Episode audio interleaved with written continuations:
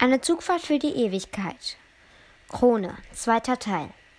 Die große Halle wirkte so magisch wie die Pforte zu einem neuen Leben.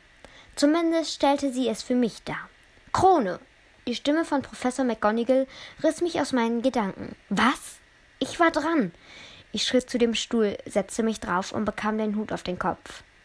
Hm, du bist mutig, aber dein Kopf sagt alles. Ravenclaw, ruft der Hut rief der Hut. Ups.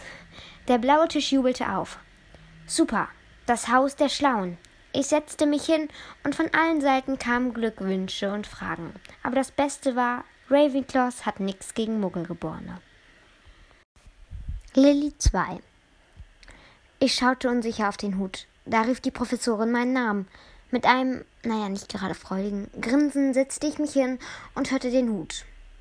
Ach, hallo Lilly, Dein Bruder hatte ich ja auch schon hier sitzen. Hm, er hasst den Hufflepuff, aber dich schicke ich nach. Er rief in die Halle. Gryffindor! Ja!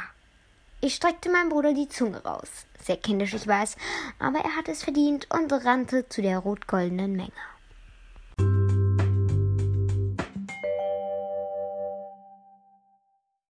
Alle genannten Namen sowie alle genannten Orte dieser Fanfiction sind geistiges Eigentum von J.K. Rowling.